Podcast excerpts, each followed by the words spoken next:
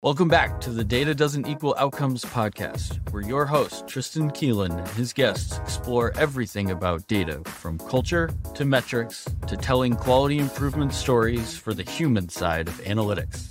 Hi, everybody. Welcome back to another episode of the Data Doesn't Equal Outcomes podcast. Really excited to share this conversation today about New York State's eleven fifteen waiver with an angle towards the data portion of what the state's going to be doing and um, what providers are going to be doing on behalf of the state. Just a quick disclaimer for our listeners. This is being recorded on September first, twenty twenty-three. Any information shared today is done so with the knowledge of the guests and the hosts on this date in time. And we mentioned that because the eleven fifteen waiver conversation in New York State is an ever an ever-changing item right now. So let's get into my guests. I'm very happy to introduce Scott Emery. Scott's a partner for st- strategy and transformation with M S and Associates. Scott, thanks very much for joining us today. Yeah, it's proud, glad to be here. Okay, my other guest is Nikki Kmicinski, Executive Director for the Western New York Integrated Care Collaborative. Nikki, really great to have you as well. Thanks, Dan. Hi, Scott. Great to be here. Okay, so before we jump in, let's I want to give my guests an opportunity to introduce themselves and a little bit about what they do so that we have an idea of the lens and experience that they're coming to this conversation with. Scott, why don't you lead us off? Sure. Thanks. So yeah, Scott Emery from M S L and Associates, partner of the strategy and transformation team. Been here almost ten years now, which is hard to believe. And so my team, we work across public and social sectors, seeking the advancement of systemic equity and community resilience. So lots of big, fun, fancy words.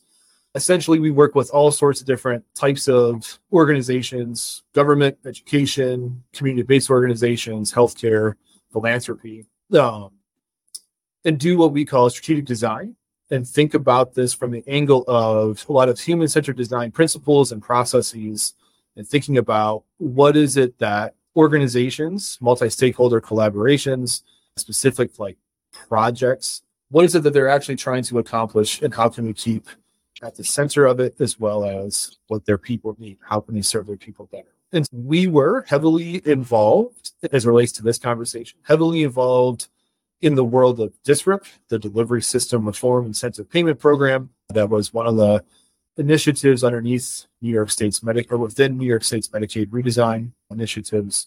And so we did everything from strategic design to operations, to arranging chairs for meetings, to everything else that you could possibly think of. And so because we were so heavily involved in that world for the entirety of that five-year waiver, we've seen a lot. And because we've seen a lot, it's given us a lot of interesting perspectives on what was uh, back in two thousand nineteen, D S R I P two point oh, and then fast forward to August of twenty twenty-one, when this concept paper came out for what we're going to talk about today. We've probably spoken in front of thousands of people at this point about what this thing is, how it might operate. And to your point, Tristan, its ever-evolving nature, what is up and what it could be next, and all of that. We worked with a lot of fun organizations doing a lot of fun work in food, transportation, housing, all that stuff, which all kind of coalesces in this eleven fifteen waiver opportunity. So excited to be here. I'll talk more about some of that stuff as we go. Scott's been on the road show. A lot of our listeners might recognize him from various conference centers and webinars over the last year.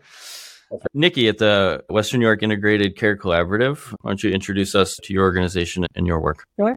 And I've been one of those recipients of one, a few of Scott's presentations, which is always, I learn something new every time.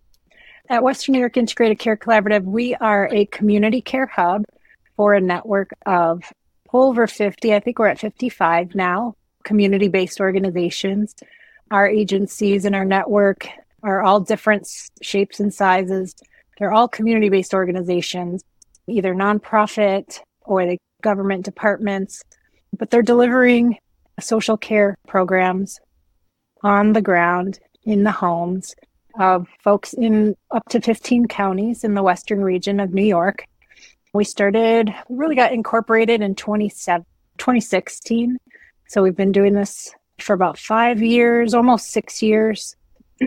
And we have contracts with health plans really act as that centralized for the network to take off that administrative burden from the community-based organizations so they can focus on what they do best, which is delivering those social care, health-related social need programs. Right. So why don't we why don't we stick with you, Nikki, for a minute? And and you, there's a term that we're going to use a lot here, and it's relatively new. We used to use the term social determinants of health for a while, and now we're shifting to this concept of social care. Can you tell us, like, what is social care in yeah. general, but also specifically, what is it folks are doing when they're delivering social care? Yeah, and another term that you'll hear, it's it mentioned a lot through this waiver, is health-related social needs and the mm-hmm. interventions around those. And when we're talking about those, all three of those terms, we're talking about addressing the needs of folks at their home level, right? So things like, do they have adequate housing, or are their housing needs appropriate? Do they need a ramp? Do they have a leaking roof? Are there, is there, are they at risk of losing their housing? Do they have access to food? They have any of these type of needs at their home level, then they're very less likely to get clinical care and take care of themselves on their health side. Addressing what people need in their home and then integrating that with clinical care is what our mission is really all about. Great. Thank you for that. So, Scott, I want to pivot back over to you now that we're up to speed on this concept of social care delivery. What is the, we're calling it the eleven fifteen waiver, but what is it? What's happening? What's going on in the system? And then tell us, how's that different from other Medicaid waivers in the past, like D S R I P? Yeah, yeah, good question. So the, the existing eleven fifteen waiver, NIGER, the New York Health Equity Reform, is essentially the next iteration, taking lessons learned from COVID and thinking about how can the state Medicaid program weave together, integrate, as Nikki was saying, social care with clinical care. Now, all the research shows eighty to ninety percent of an individual in a community's health is wrapped up in these social care, health-related social needs issues. And if that's true, how do we address those in much more effective ways that also allows for clinical care to also take place at the right time, in the right setting, those kinds of issues. If we can address both of those simultaneously in sustainable ways, so there's a big portion of this next version, thinking about how does social care get sustained through things like value-based payment and fee schedules and all of that, that communities, individuals can hopefully have much, much better lives because of these different things. So essentially, if we look at the world of D S R I P, again, the Delivery System Reform Incentive Payment Program, that was a five-year waiver, was roughly eight billion dollars, and was for the most part aimed at the clinical settings. There were these things called performing provider systems that were created. Myself and my some of my colleagues here helped form one of those things. So we were some of the people essentially locked in the room for six months trying to make heads or tails of what all of this meant, and writing applications and thinking about speed and scale numbers and all these things. And in doing so, all those P P Ss, there were twenty-five of them across the entire state. They all had to choose from a portfolio of forty-two projects. They had to choose eleven. And out of those eleven, all of them, for the most part, were clinical in nature of some kind. And so a lot of what happened in the world of D S R I P was focused in a lot of good ways and good intentions on reforming how the clinical side of the services work. And so there was lots of things aiming at preventing potential admissions, E R visits, things that were preventable in and of themselves, right? And a lot of good happened, and a lot of things happened that were, again, primarily clinical. COVID hit. A lot of the things that have been true for decades and decades around inequities, the structures, and the things that perpetuate said inequities weren't new, or they shouldn't have been new to a lot of folks, but were essentially highlighted and, and emphasized in lots of different ways. So the state is now saying, with this new initiative, let's actually address that, and how can we weave these things together so it's not just clinical and it's not just social, but how do we put a lot of the emphasis on the social side, because that just hasn't happened yet. So there are other a lot of other differences in the world of what D S R I P was and what this waiver is trying to get at. There will not be performing provider systems. There were things, and we can talk more about this, called HEROES, Health Equity Regional Organizations, Social Care Networks, um, you know, other points of emphasis that are really quite different. The way funds might be flowing, very different than what it was in the world of D S R I P. But a lot of it is, again, really focused on, as Nikki was saying, how do we undergird and support social care systems and frameworks and interventions for the sake of really getting at a lot of the issues that we just haven't addressed as a state. Yes. So mm-hmm. you mentioned this idea of the hero, right? And it seems like this part of the conversation has evolved a little bit, but structurally, we're talking about some sort of new entity creations. Nikki, from your understanding of where we're headed, how do you see what have been dubbed so far as social determinant of health networks? In, in your eyes, what's that infrastructure going to look like for delivery? Yes, I think the latest that we're hearing is they've changed that name to now Social Care Network. And mm-hmm. it really does align a lot with what Western New York Integrated Care Collaborative has already built, and has the infrastructure, not at the scale at what this new waiver will be really asking for, but to have a centralized entity to contract with the M C Os, the managed care organizations, to receive the screenings from whoever does them, whether it's the health plan, the provider, or the community-based organization, to determine the eligibility of that member, reach out to that member, find out what type of services they really need, and then link them to the C B Os. The Social Care Network will also be responsible for building the capacity of the community-based organizations that are interested in participating. So what does that look like? It could be trainings. It could be funding for resources. It's really going to be spelled out. We don't know all the what this infrastructure funding can be used for yet, but that's going to be for the Social Care Network to really build that capacity of the C B Os to really provide these interventions on a on, and they're breaking it up into regions, is our understanding. And so on a regional level, having in all the counties, in all the areas of the regions. So really making sure you're getting to the population that needs the services the most. So, Scott, you talked about the difference between where we're headed and D S R I P, with D S R I P ending up primarily clinical funding focused towards the clinical. We know in this country that healthcare is not cheap, but we also know that housing's not cheap. Food's not cheap. Nothing's cheap. What kind of an undertaking are we talking about here? And what type of fundamental redesign of, of healthcare funds are we talking about? Sure. So the state back in August of twenty twenty-one, when it put forward the amendment for this, and it's stayed with the same number, has requested that this be a thirteen point five two billion dollars undertaking. So much higher than it was in the world of D S R I P. No, and that that thirteen point five two billion per kind of like the caveat at the beginning of this is very much up in the air. Could be a thing, could be changed, could be lowered. If you look at other states who have done comparable endeavors around social care delivery and integration with clinical care, thirteen point five two would be a very high number, especially with, from what seems to be the timeline they initially asked for was five years. The state is working under like this umbrella eleven fifteen waiver itself. That's why this is an, an amendment to it. That ends in March, end of March twenty twenty-seven. So if we backtrack two years ago, August twenty-fourth, twenty twenty-one, when the first document came out, we're two years after that initial release. And so now we're looking at a potential three, three and a half year timeline, something along those lines.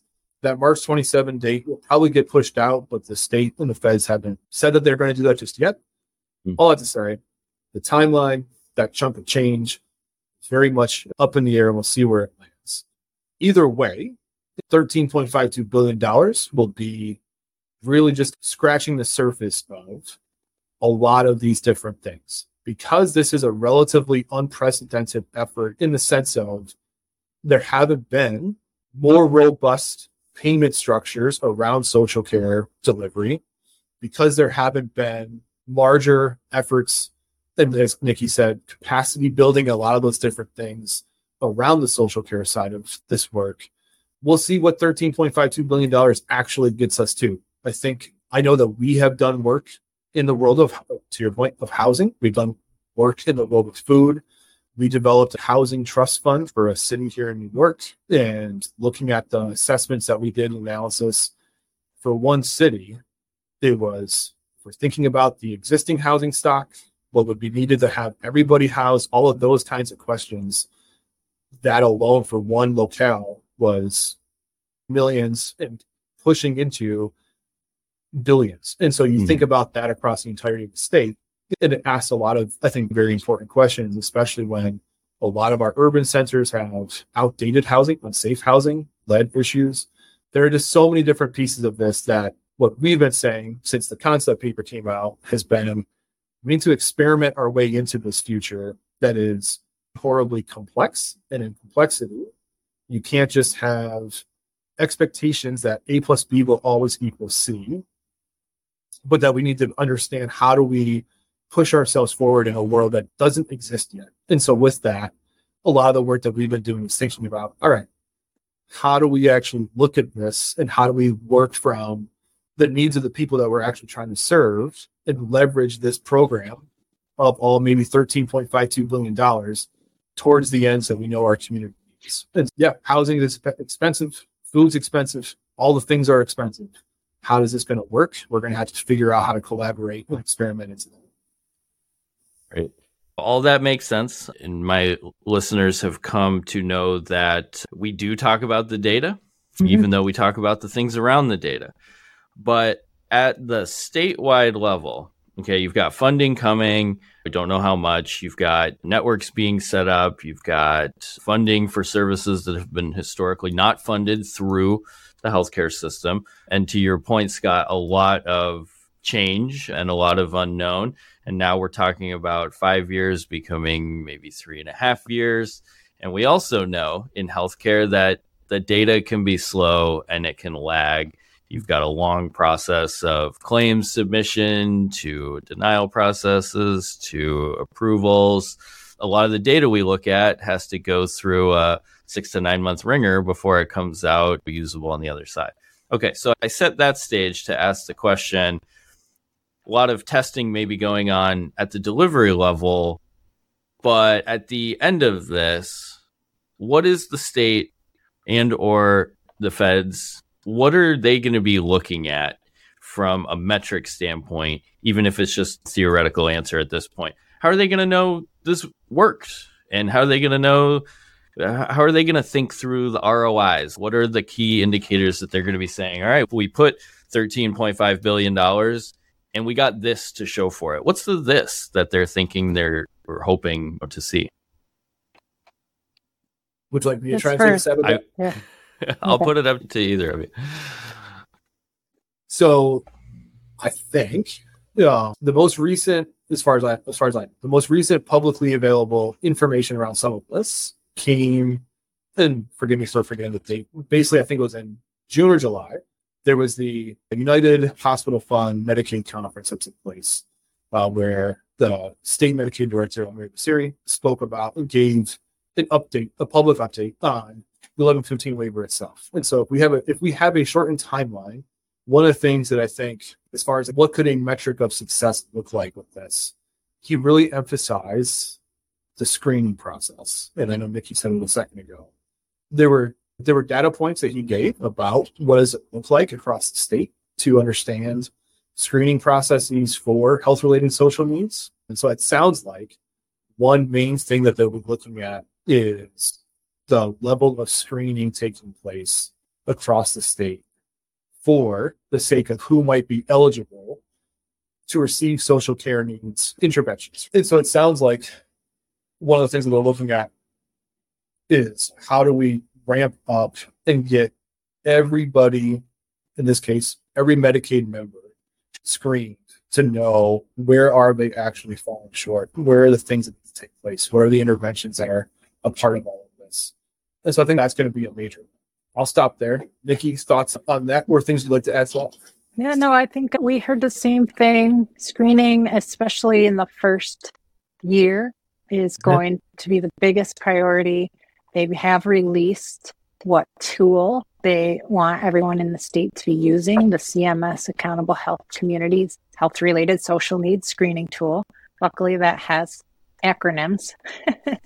But so that's going to be a challenge in itself, right? So right now, some providers maybe use a different tool, or they don't have that tool embedded in their system. So when they're meeting with a with their patient, we're going to have to figure out how to embed that tool so they can have an easy use of it. And then once we have everybody able to use it in an easy manner, um, and that includes community-based organizations, then we have to link them all up through the health-related, or I'm sorry, the regional health information exchanges so the state can collect that data. So that integration is going to need to happen. They're going to have to build the pipes, as they say, to link the data, which on the good side of the provider side, a lot of those pipes have already been built. It's embedding the tool, right? On the C B O side, it's probably going to have to go through the social care network to get that screening data up to the regional health information exchange and then back down to the social care network so they can start checking for eligibility and getting the people to the interventions. And I think that's going to be the second metric, that how many people that screened positive actually received interventions. So it's going to be, yeah, a whirlwind of three years. Yeah, no, and I think to that point, you know, on like the other end of it, the patients receiving said services, there is the state in the concept paper referred to North Carolina and its efforts around these kinds of things, social care delivery and things of that nature. And so there is, in the that's available out there, I'm looking at it right now, there is the North Carolina Healthy Opportunities Pilot Program fee schedule. And so that gives us some, perhaps, allusions to what the state might be looking at as an example, or at least a precedent around some of these kinds of things. And for instance, in the world of housing, if there is a screening process, there are referrals being made. Some of the actual services might be like housing navigation, inspection for housing safety and quality, housing move-in support. On the food side, food and nutrition access, case management services, diabetes prevention programs, fruit and vegetable prescriptions, things like that. And there are other examples that I think the state probably be looking at to at least mimic or learn from and begin to see, okay, how has this actually connected those dots? I think the interesting thing with this too, on the referral side and the service side, is that there are lots and lots of organizations that do lots and lots of things in the role of housing, the role of food, in those different domains that may or may not have anything to do with Medicaid, or may not have anything to do with anything that really resembles eleven fifteen, like all of those kinds of questions. And yet I know, because I've had these conversations, they're looking at the people that, that they serve, recognizing they might not ever call them health-related social needs, but recognizing, hey, there's something here that we want to keep our tenants housed. We had to provide some kind of services. So I think there'll be a lot of interesting outliers, I guess we'll say, to what this could look like and what mm-hmm. it's being considered now. Because one of the premises that I think we have to be working off of is it's all connected, whether we recognize it or not. And if right. it's all connected, there are going to be a lot of things to learn from and think about. And there are probably lots and lots of groups, and I can, we could probably talk about this another time, who are already doing a lot of this work. It's just never called health-related social needs, or they never bill Medicaid, or those kinds of no, things. Right. And so I think totally. a lot of this is going to be interesting to see from the referral side, the service side. I think those will be some of the main data points. Oh, and then I think connecting it back to the clinical side. How does getting first a person navigation for housing services connect to preventable E R visits? Is that going to be a thing? It, it very right. well could be. I think that that's a lot of like where it's going to be going, if that makes sense. Yeah. I mean, that's, yeah, go, oh, ahead. go ahead. I was just going to say some of the other challenges, if they're already working with someone, the screening asks two questions about food. Mm-hmm. And maybe getting food or attending congregate dining or some other, maybe they already see a dietitian. how are we going to make sure that we're getting them the services they need, but not taking away from the services mm-hmm. they're already receiving and du- duplicating. We won't, we don't want them to have to do fifty screens in a year or more than the minimum needed. So all of that, and I think data is the place to help us see an entire whole person record so that you can see if they've had a screen or not. You can see what interventions they've, they're already receiving and really allow us to really coordinate that care both with the clinical and the social.